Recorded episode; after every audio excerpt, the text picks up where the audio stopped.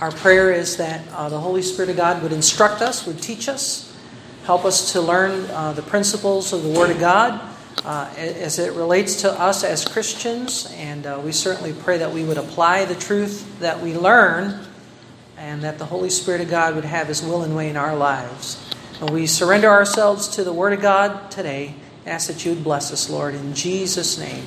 Amen and amen.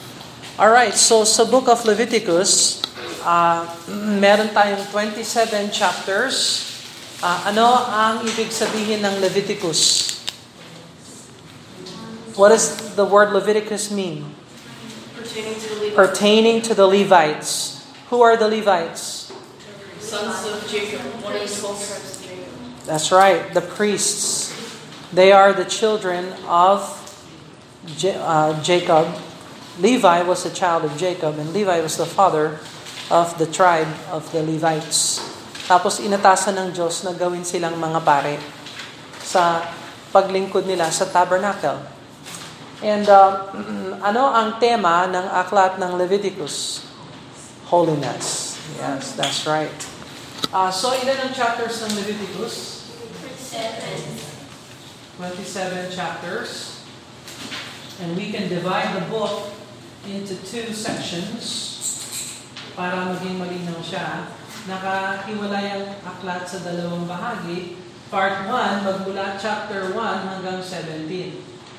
Part 2, magmula 18 hanggang 27. Ah, um, ang part 1, ano ang tema ng part 1? The way to God. The way to God. That's right. The way to God. Labo.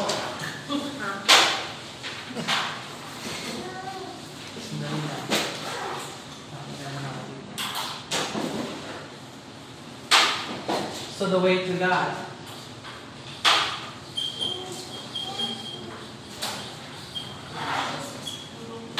So yung part 2, magmula chapter 18 to 27, it is The walk with God. the walk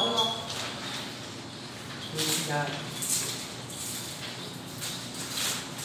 So, makikita natin yung buong aklat in these two parts.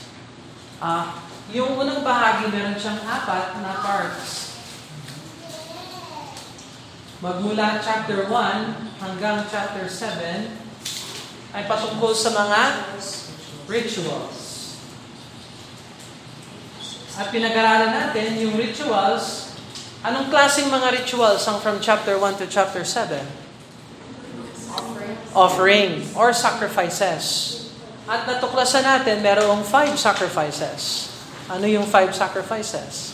Burnt offering. Meat offering. Offering. Okay, so five sacrifices. Tapos magmula chapter 8 hanggang 10, ito ay patungkol sa mga priests or yung priesthood na tinatawag natin, pagpapare.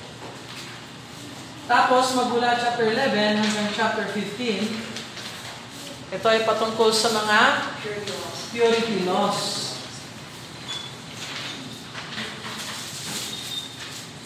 purity laws. Batas ng Diyos patungkol sa kung anong binabawal niya at anong pinapayagan niya para ang mga Israelites ay maging kakaiba sa buong daigdig.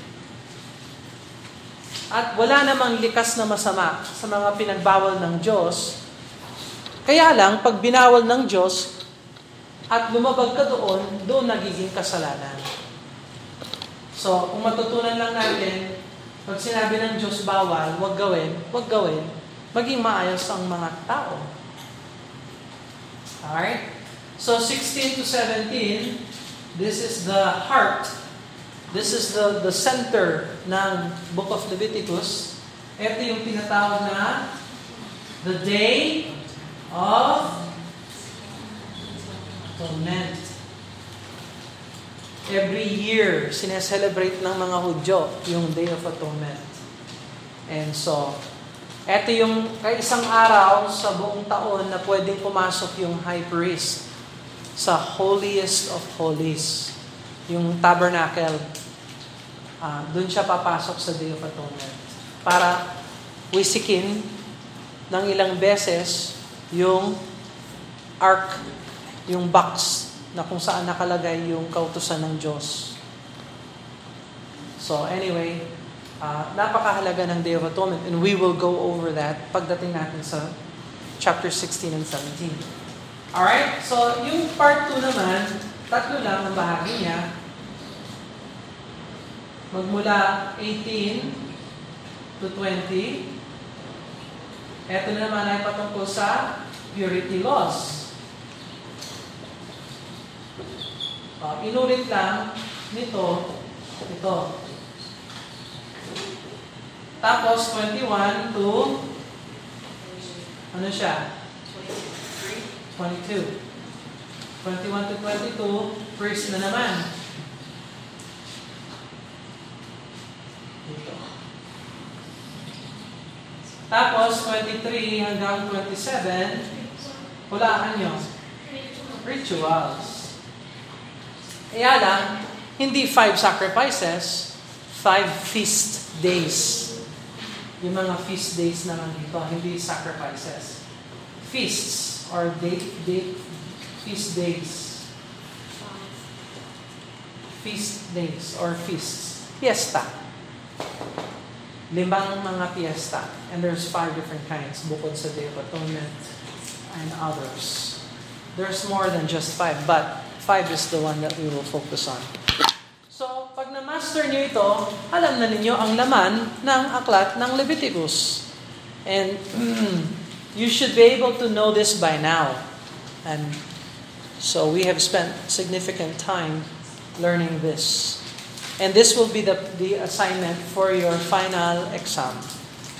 And if you pass the final exam, you will receive a Bible study tool na makakatulong talaga sa pag-aaral ng salita ng Diyos. And uh, so I'm excited about that. All right. So now, nasa Leviticus chapter 10 na tayo. Oh, so nakita ninyo. Tapos na yung chapters 1 to 7. Ngayon, tatapusin natin ito. Today, we will finish chapter 10. Next Sunday, hulaan nyo kung pag-aaralan natin purity laws. At habang dumadaan ang panahon, dapat nadadagdagan ang kaalaman natin patungkol sa Book of Leviticus. Alright? And then may final exam. So dapat uh, uh, familiar kayo sa laman ng aklat ng Leviticus. Uh, pag natapos na tayo sa Leviticus, anong pag-aaralan natin? Hmm? Numbers. Pagtapos na tayo sa numbers, ano pag-aaralan natin? Deuteronomy. At doon mako-complete yung first five books ng ni Moses. Alright? Alright, let's look at Leviticus chapter 10. So, ang Leviticus chapter 10 ay may apat na bahagi. So there are four parts to Leviticus chapter 10. Sa pangkahalatang larawan ng chapter 10. Ito ay patungkol sa mga priests at isa sa mga kasaysayan sa aklat ng Leviticus. So yung aklat ng Leviticus ay hindi siya history. Siya ay law. Ibig sabihin, pag binasa mo yung aklat ng Leviticus, marami siyang, ito ang tama, ito ang mali, ito ang dapat gawin, ito ang hindi dapat gawin. So para siyang reference book ng batas hindi siya kasaysayan. Pero sa chapter 10, naglagay ang Diyos ng kasaysayan. But in chapter 10, God put a history in Leviticus. Oh, so the book of Leviticus is a reference book of the law. It tells you a lot of this is what you do, this is what you don't do, this is how you do it, this is what you don't do. It's not a history book, but in chapter 10, God put a history about Aaron's children.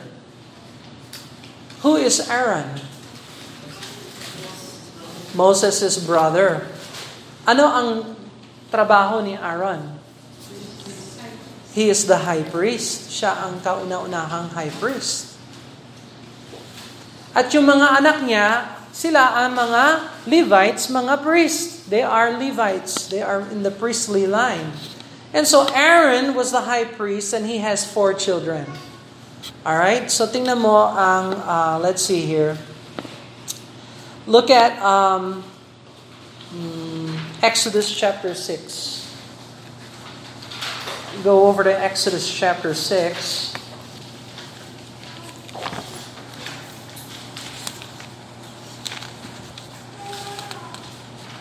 And verse 23. Exodus chapter 6 and verse 23. Dito natin makikita si Aaron at yung kanyang family. Here's Aaron's family. Exodus chapter 6 verse 23. And Aaron took him Elisheba, daughter of Aminadab, sister of Naashon, to wife. So sino yung asawa ni Aaron? Who is Aaron's wife? Elisheba. Or in English, Elisheba. Or Elisheba. Or whatever. Tagalog, mas easy. Elisheba. And that's probably Hebrew, just so you know. Elisheba.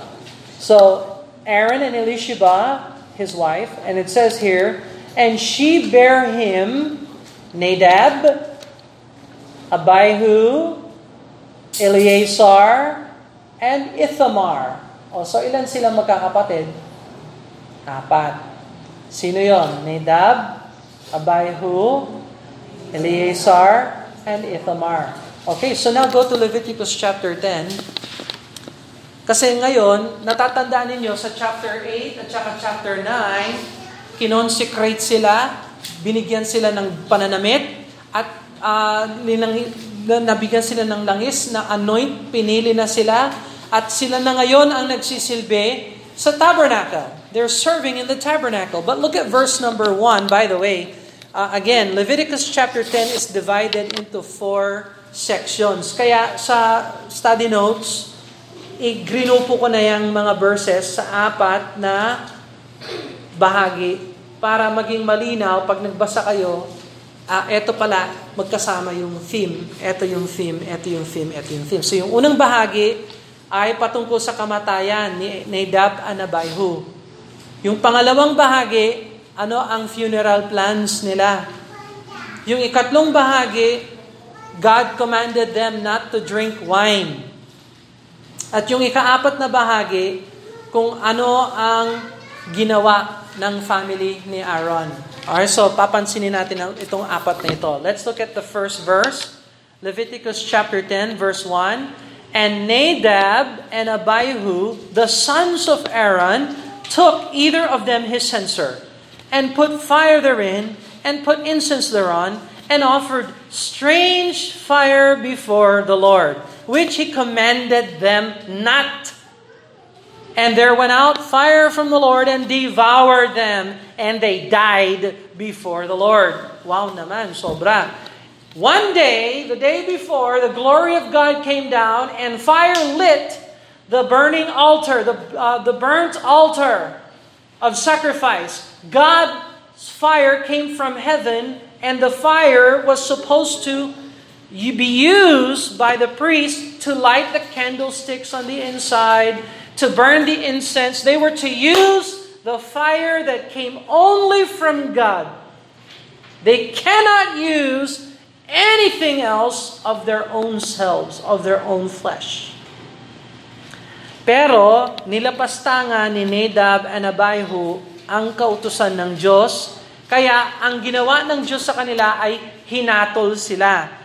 The sins of and death of Nadab and Abihu, the sons of Aaron, was because they offered strange fire before the Lord, which He commanded them not So inutusan na sila ng Diyos, huwag niyong ialay yung gusto ninyong ialay. Ialay ninyo yung ibinigay ko sa inyo na dapat niyong ialay. Look at Leviticus chapter 6. So God had commanded them earlier. They should have known. And these were priests. These were not ignorant uh, anybody's. These were priests selected by God, consecrated. They had spent seven days of training and teaching, maybe even months of training and teaching and yet they ignored God's command. Leviticus chapter 6 verse number 12. Tingnan mo Leviticus 6:12. Leviticus chapter 6 verse 12. And the fire upon the altar shall be burning in it. It shall burn wood on it every morning. Lay the burnt offering in order upon it, and he shall burn thereon the fat of the peace offerings. So this burnt, this fire was supposed to be used in everything in the tabernacle, not a strange fire from the outside. Leviticus chapter 9, verse 24. Tingnan mo ang chapter 9, verse 24. See, God had already commanded them and showed them what He wanted. The problem was they didn't listen to God and they didn't give God what God wanted. Leviticus chapter 9, verse 24. Leviticus 9, 24. And there came a fire out from before the Lord and consumed upon the altar the burnt offering and the fat. When all the people saw it, they shouted and fell on their faces. The fire came from before the Lord. This is fire from God. That's what He expects. He wants them to serve Him uh, with the gifts that He has given them. He doesn't require from them their own fire. So, go over to Exodus chapter 30. Exodus chapter 30. Exodus chapter 30.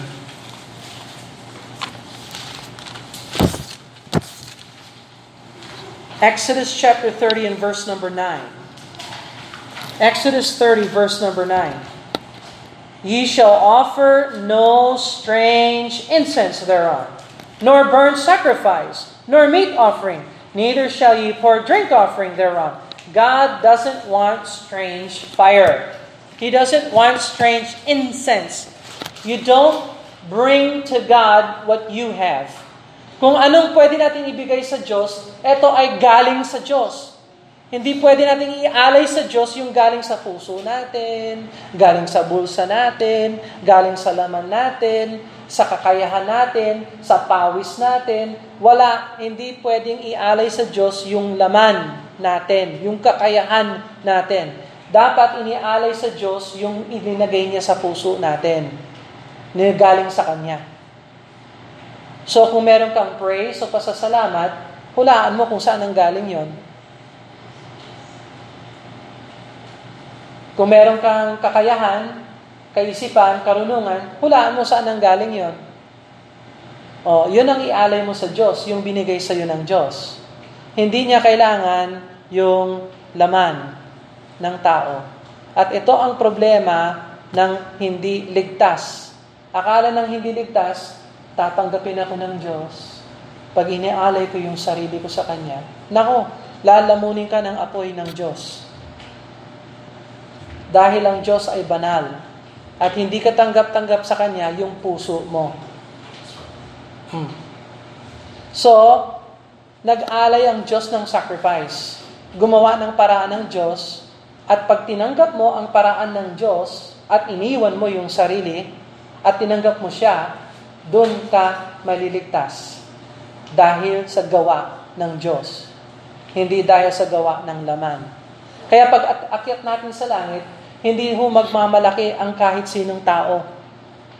Ha, nandito ako dahil napaka nakinig ako. Dahil, nandito ako dahil inialay ko sa Diyos ang aking puso. No!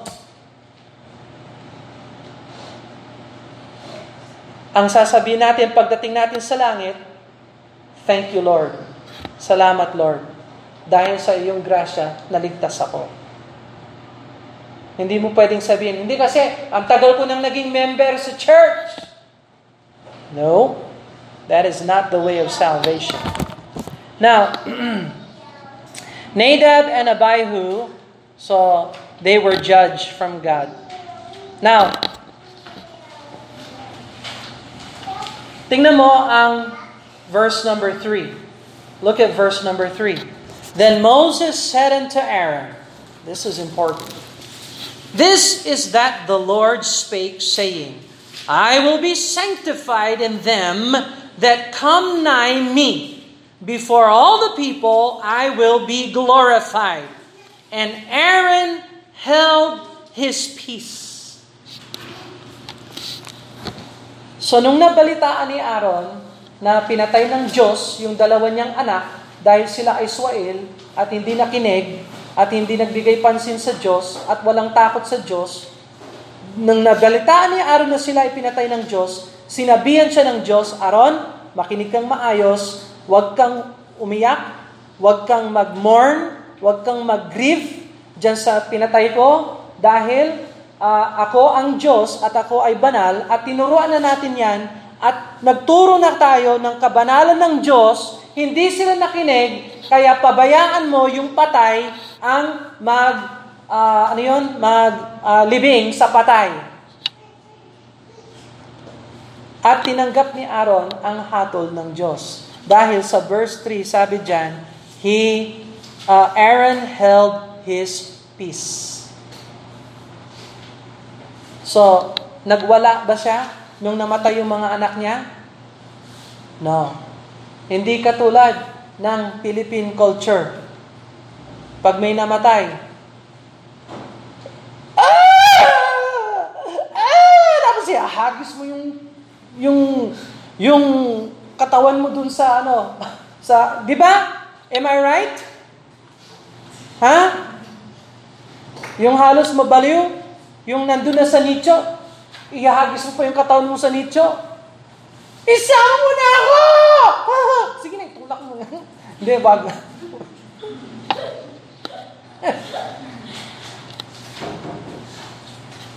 Have you been to a funeral when they grieve so much that they are out of control?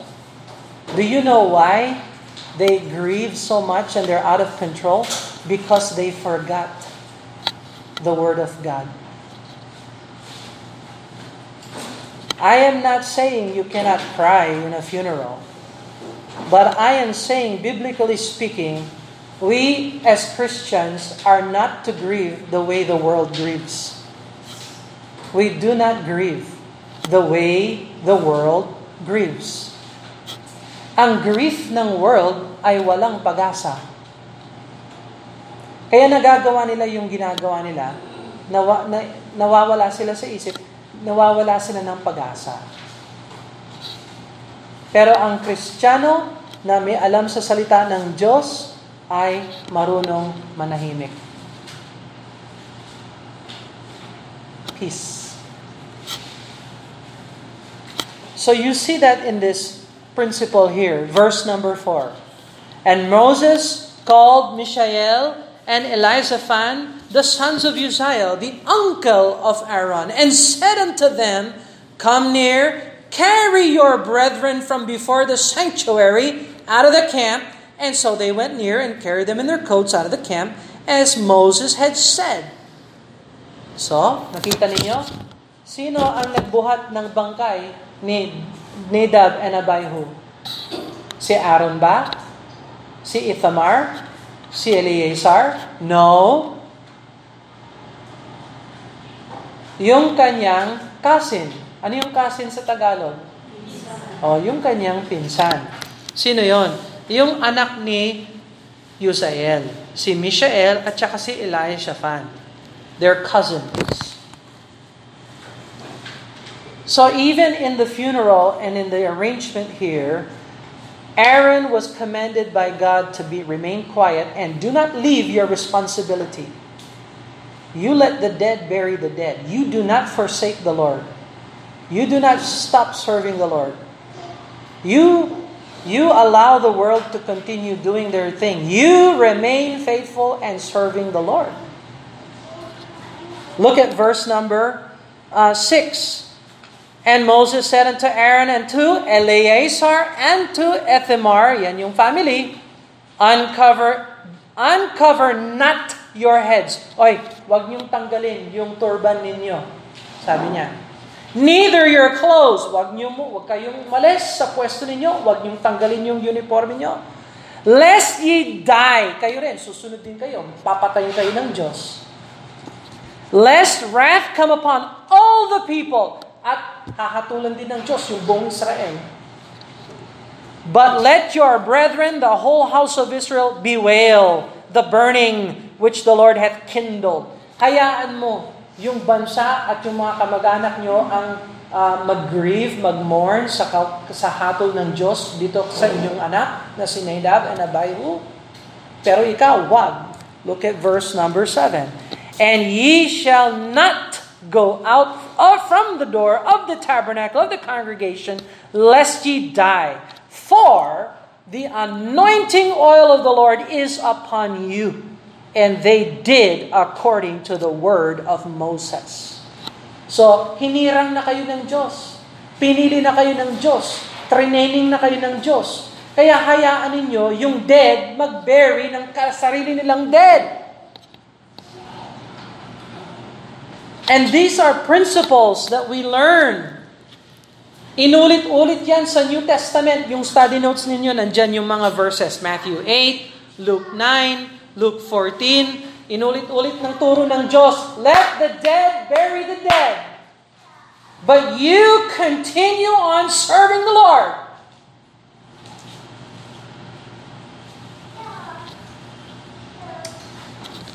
So merong times talaga na ang mundo ay kumikilos sa asal at isip at gawa ng mundo at meron din pagkakaiba yung anak ng Diyos.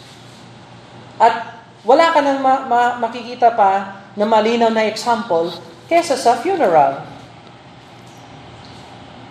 Uh, na I have experienced a funeral of a believer and a funeral of an unbeliever. Yung funeral ng believer, malungkot pero may saya. Dahil nga, alam natin yung tao na yon, kung siya ay saved dahil kay Heso Kristo, siya ay nasa langit. Kapiling ng Diyos. Tayo, mga naiwan, miss na miss natin siya kasi wala naman siya dito, nandun siya sa langit. Okay lang yon.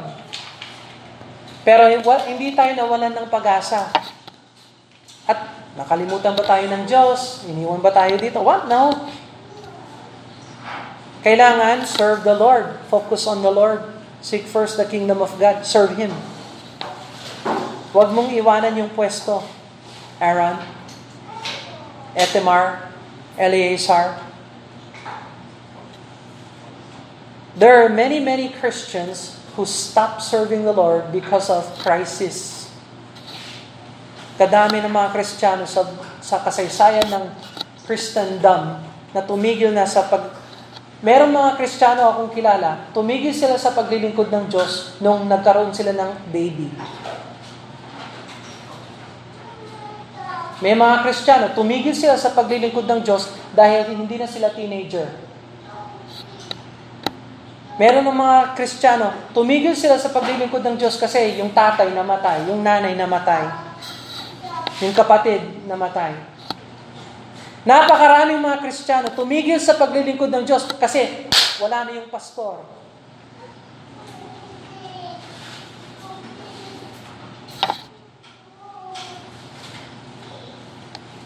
Ito ang hamon ng salita ng Diyos.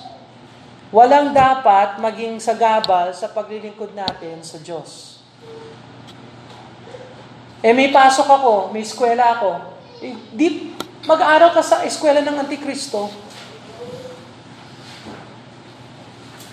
May project kami. Pwede namang gawing lunes, Tuesday, Wednesday, Thursday, Friday, Saturday. Wag lang linggo. Hindi, may pasok ako, may trabaho ako. Eh, ano yung ginagawa ng Diyos? Ano yung trabaho niya? Hmm. Do you see? Hiniwalayan ako ng asawa ko, kaya hindi na ako mag-church. Oh, that is, walang kwenta. Kailan dapat tumigil sa paglilingkod sa Diyos? You answer that question. When do we stop serving the Lord? When? When? Ha? When we die. Ang problema yung iba sa inyo, patay na kayo, buhay pa. Pero patay na kayo sa loob. Do you see the principle in Scripture? We do not stop serving the Lord because of anything or anyone.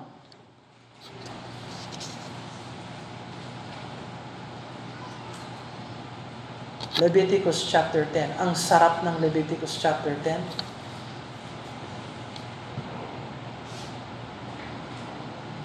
Kaya hindi ako sumusunod sa Diyos kasi yung kapatid ko, yung asawa ko. Hindi ako sumusunod sa Diyos dahil yung kapitbahay ko, dahil yung pet ko, dahil yung trabaho ko, dahil yung aral ko, dahil yung yung Facebook ko, yung TikTok ko, yung movie ko, yung entertainment ko. Hindi ako maglilingkod, maglilingkod sa Diyos dahil eto, dahil doon, dahil dyan. Alam mo, kung hindi ka naglilingkod sa Diyos, sisihin mo yung sarili mo. If you're not serving God, blame yourself. You don't serve God because my mom serves God, my daddy serves God. If she doesn't serve God, he doesn't serve God, then I don't serve God. That is a violation of Leviticus chapter 10. Violation. Wala, walang excuse para hindi maglingkod sa Diyos na kung hindi ka saved. If you're not saved, I understand. Ayun, I understand why you are not gonna serve the Lord. I'm perfect. Mamamatay ka, punta ka sa impyerno, eh talagang hindi ka maglilingkod sa Diyos. I can understand that. Pero kung ikaw ay Kristiyano, and you are saved, and you are born again, at hindi ka naglilingkod sa Diyos, doon talaga ako nagtataka.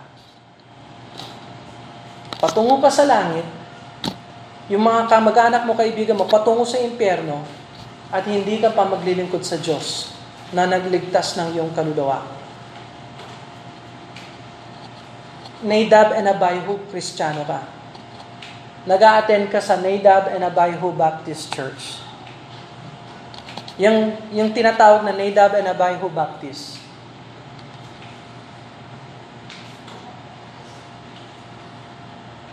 Hindi kasi mahirap maglingkod sa Diyos. Hindi papayagan ng demonyo na maglingkod tayo ng walang sagabal sa Diyos.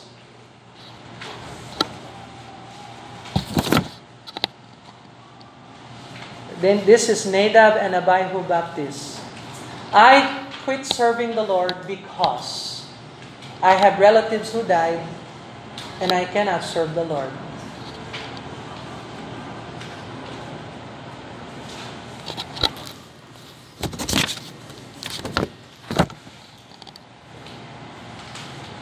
Verse number 8. And the Lord spake unto Aaron, saying, Do not drink wine nor strong drink. Thou, ikaw Aaron, nor thy sons, that's Eleazar and Itamar, yung natitira. Kasi papatayin din yan ng Diyos pag hindi kayo gumawa ng tama. When ye go into the tabernacle of the congregation, lest ye die. It shall be a statute forever throughout your generations. Let me ask you a question. Sa Bible ba, bawal uminom ng alak? Or okay sa Diyos yung uminom ng alak?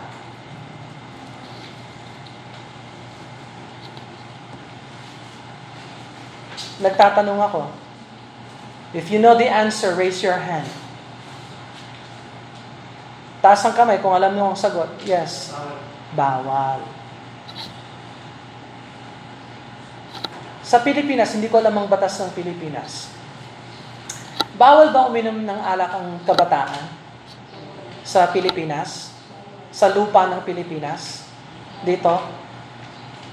Bawal ba uminom ng alak ang menor de edad? Ha? Sigurado kayo? Sure? Oh, bawal, no? Hmm.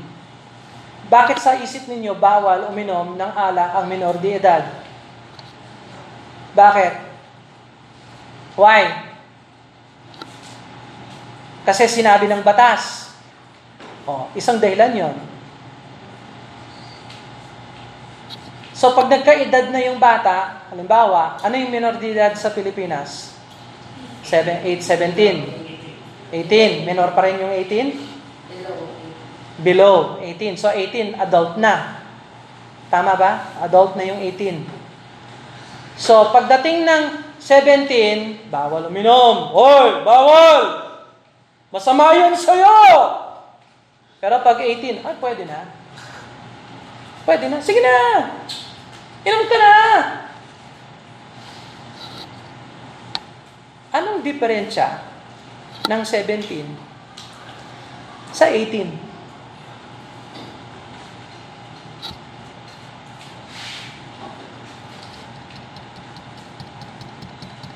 Hello? Kung bawal uminom ang mga bata, bakit payag yung matatanda? Why? Why?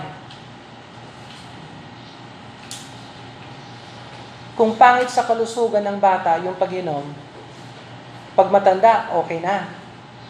Hmm? Kamangmangan, kalokohan, kasalanan. Bawal uminom ng alak dahil binawal ito ng Diyos. Ayan o, verse number 8. Verse number 9. Do not drink wine. Naniniwala ba kayo sa Bible? Ha? O, uminom ba kayo ng wine? O, pagdating nyo sa edad, pwede nang uminom ng wine? Si, si Aaron, minor de edad ba siya nung kinausap siya ng Diyos at binawal sa kanya yung pag-inom ng alak? Ha? Was he a minor when God said, do not drink wine, Aaron? He had two, he had four children. Do you think he was 18? 17, 16.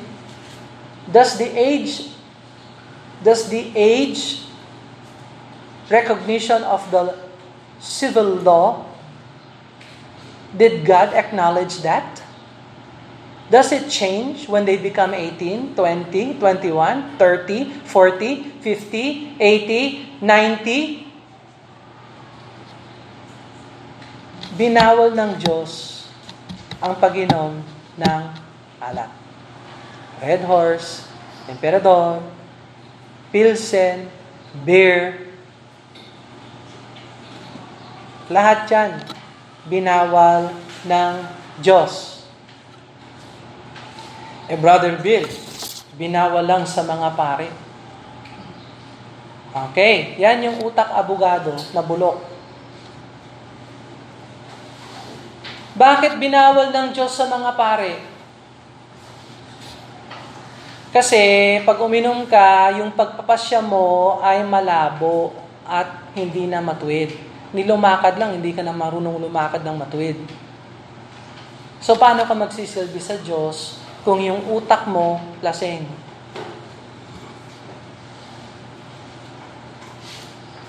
Tanong, kung yun ang gusto ng Diyos sa mga naglilingkod sa Kanya bilang pare, ano pa sa mga Kristiyano na maglilingkod sa Diyos?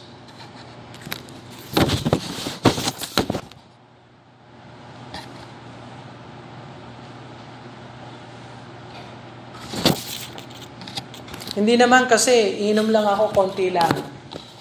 Konti lang. Pampano, pampa, luwang loob. Just to feel better I just social drink. Kasi hindi naman sinabi ng Bible, bawal ang social drinking. Oh, are you sure? Go to 2 Peter. Binawal ba ng Diyos yung social drinking? Oh. Well, did God did God uh, prohibit social drinking? Yes, He did. Uh, let's see here.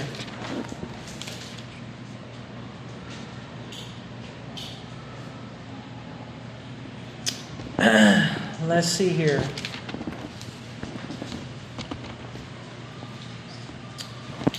Where is that verse?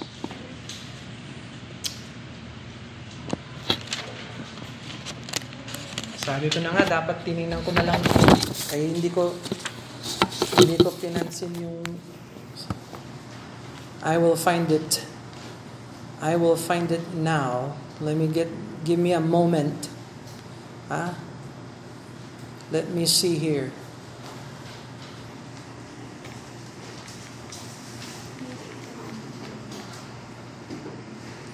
Okay.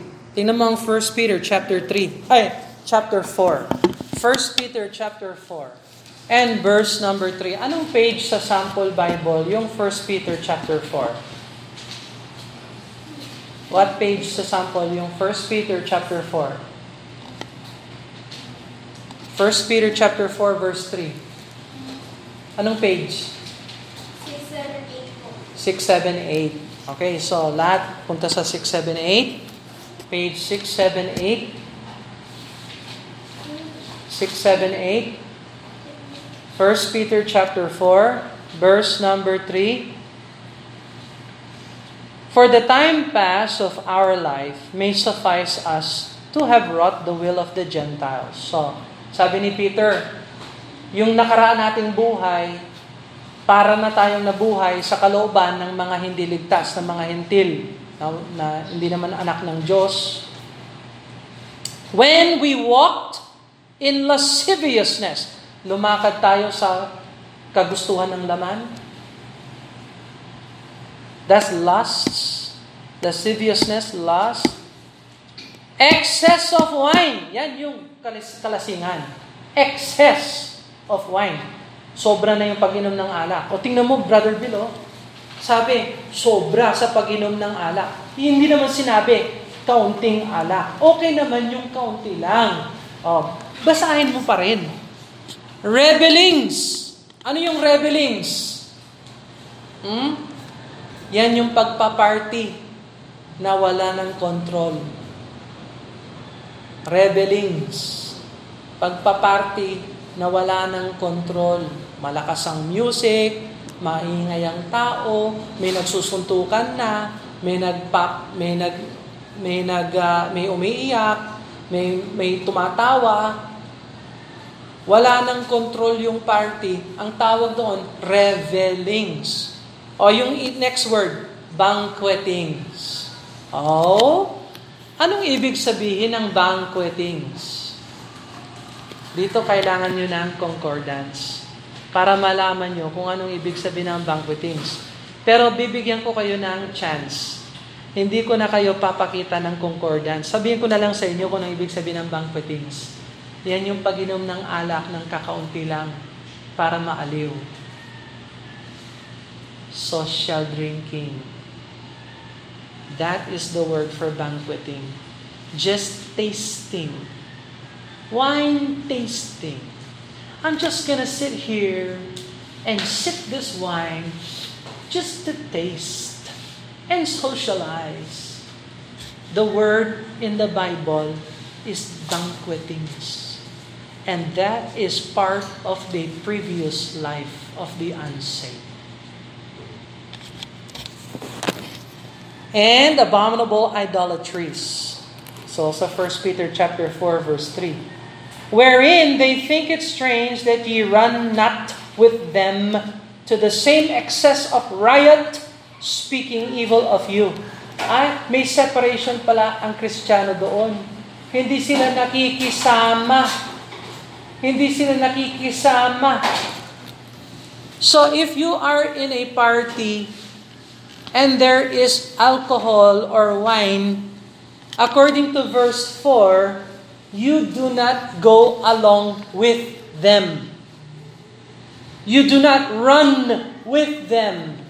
You run not with them. Yeah, may birthday party. Brother Bill, invite kita sa party namin. Okay. Tanong, meron bang inuman sa party niyo? Oh, syempre, meron naman. Pero doon lang kami sa gilid. Doon yung mga nagiinom, doon lang sa gilid. Oh. Hindi akong dadalaw. Pero pwede ako magbigay ng gift. Ito yung gift niya. Pakibati na lang ako ng happy birthday. Pero yung ako punta dyan para makisama sa inyo, Never. Why? Violation ng 1 Peter chapter 4, verse 3 and 4.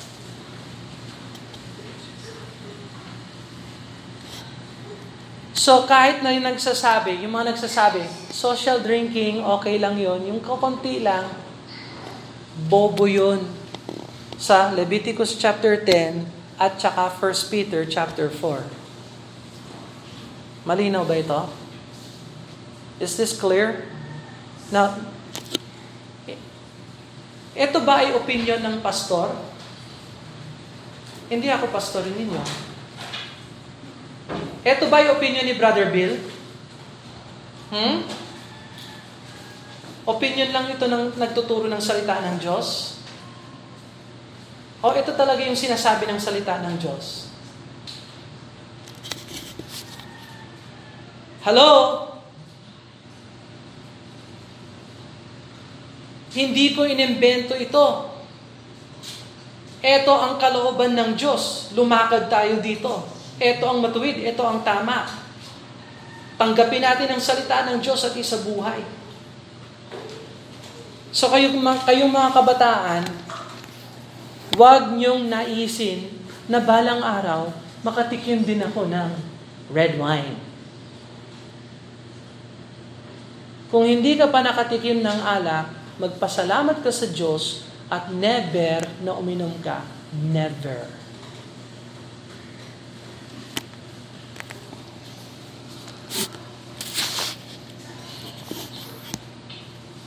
Yung iba sa mga Sunday school ng mga bata, nag-start na uminom. Sa palagay mo, magtatagal sila sa Sunday school?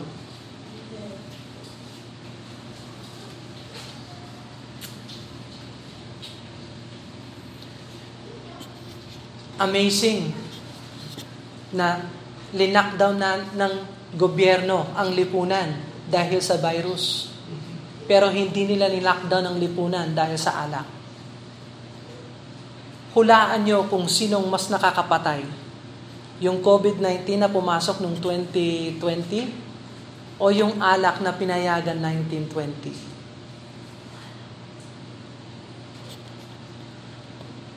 Kailan kaya ang gobyerno na nagmamahal sa taong bayan na magsasabi bawal na mag-inom ng alak dahil sa nakakapatay ng tao ang alak?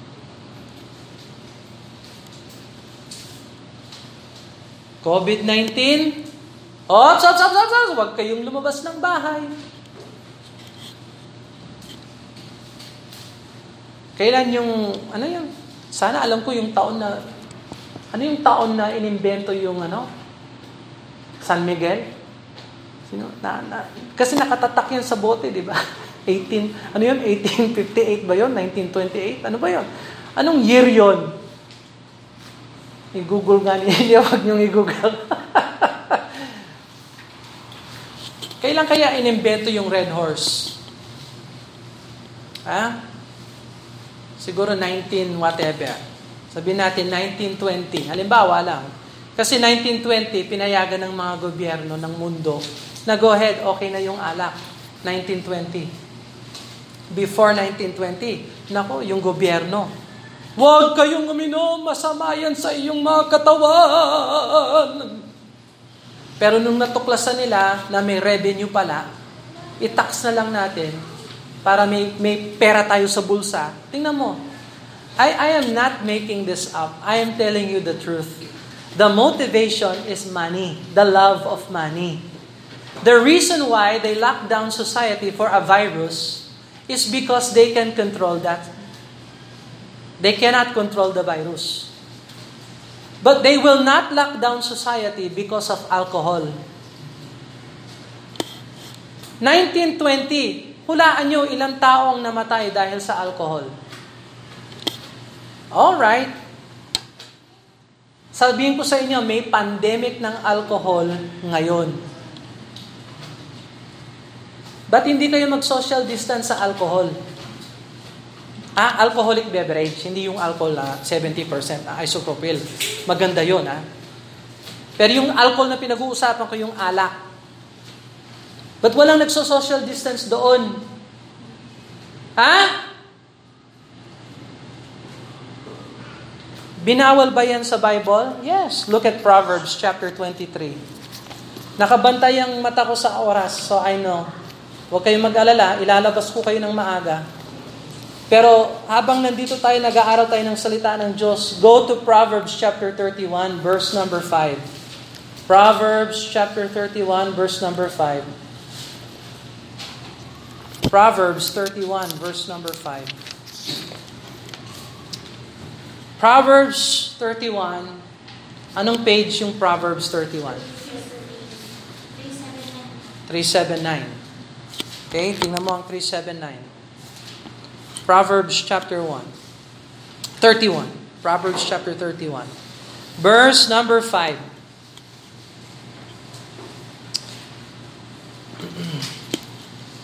Lest they drink and forget the law and pervert the judgment of any of the afflicted. Yan ang dahilan kung bakit bawal uminom ng alak ang hari at mga pare. So yung mga leader sa lipunan, hindi sila dapat umiinom ng alak dahil yung alak ay nakakasagabal sa pag-iisip ng matuwid.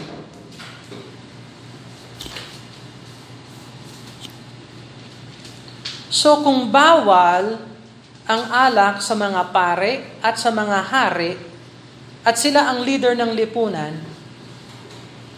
Sino ang leader ng lipunan sa tahanan? Sino? Si tatay. O, pwede bang uminom ng alak si tatay? Hindi rin.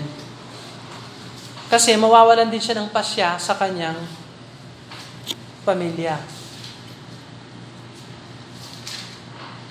Si tatay lang ba ang leader sa bahay? Ano si asawa? Ampon? Slave? Hindi. Kasama niya. So kung hindi pwedeng uminom si tatay, hindi rin pwedeng uminom si asawa. Leader din siya sa bahay. Vice President. Reyna.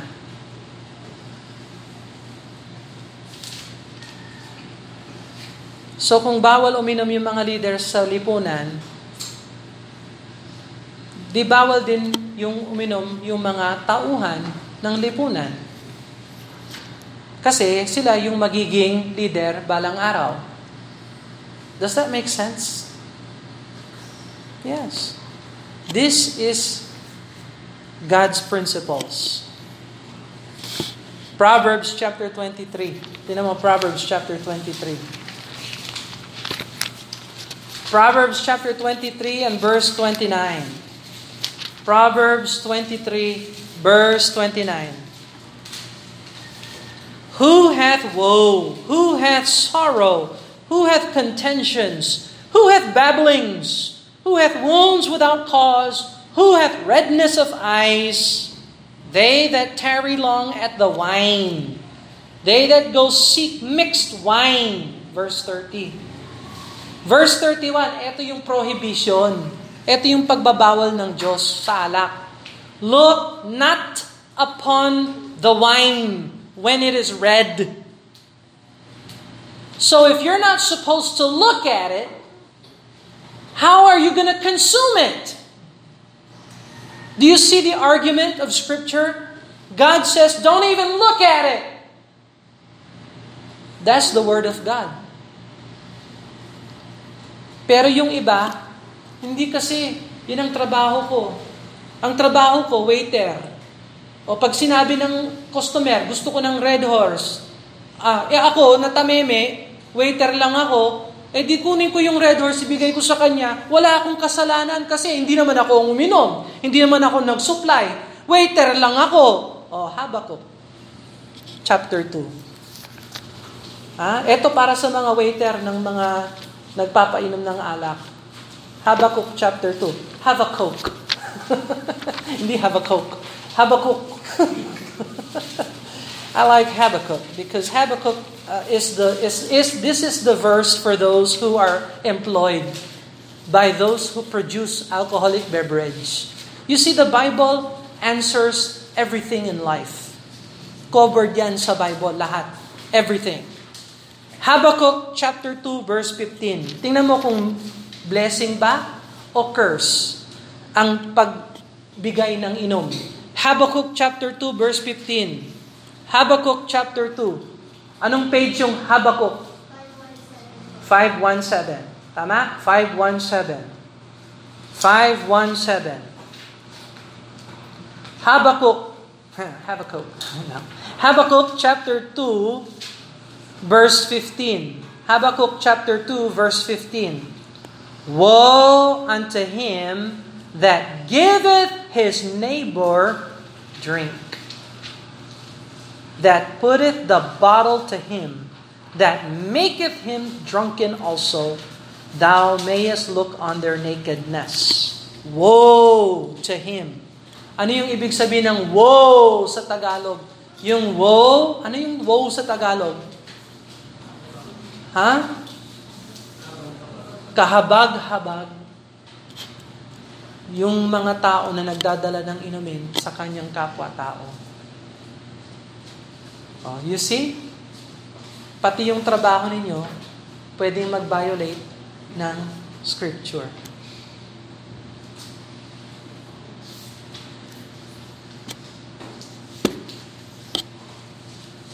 Brother Bill, wala akong choice. Hindi, may choice ka. Pwede kang umasenso sa lipunan na hindi huma, na walang uh, hawak na violation ng salita ng Diyos. At sasabihin ko sa inyo, inaalagaan ng Diyos ang kanyang mga anak.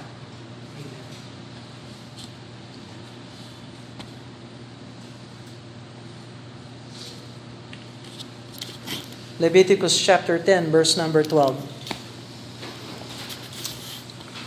Ay nako. Pagpatuloy na lang natin ito next week. Mag-part 2 tayo sa Leviticus chapter 10. Let's pray. Father in heaven, we thank you, Lord, for the Word of God. We ask that we would learn the principles of Scripture and apply it to our lives that we may be pleasing to you.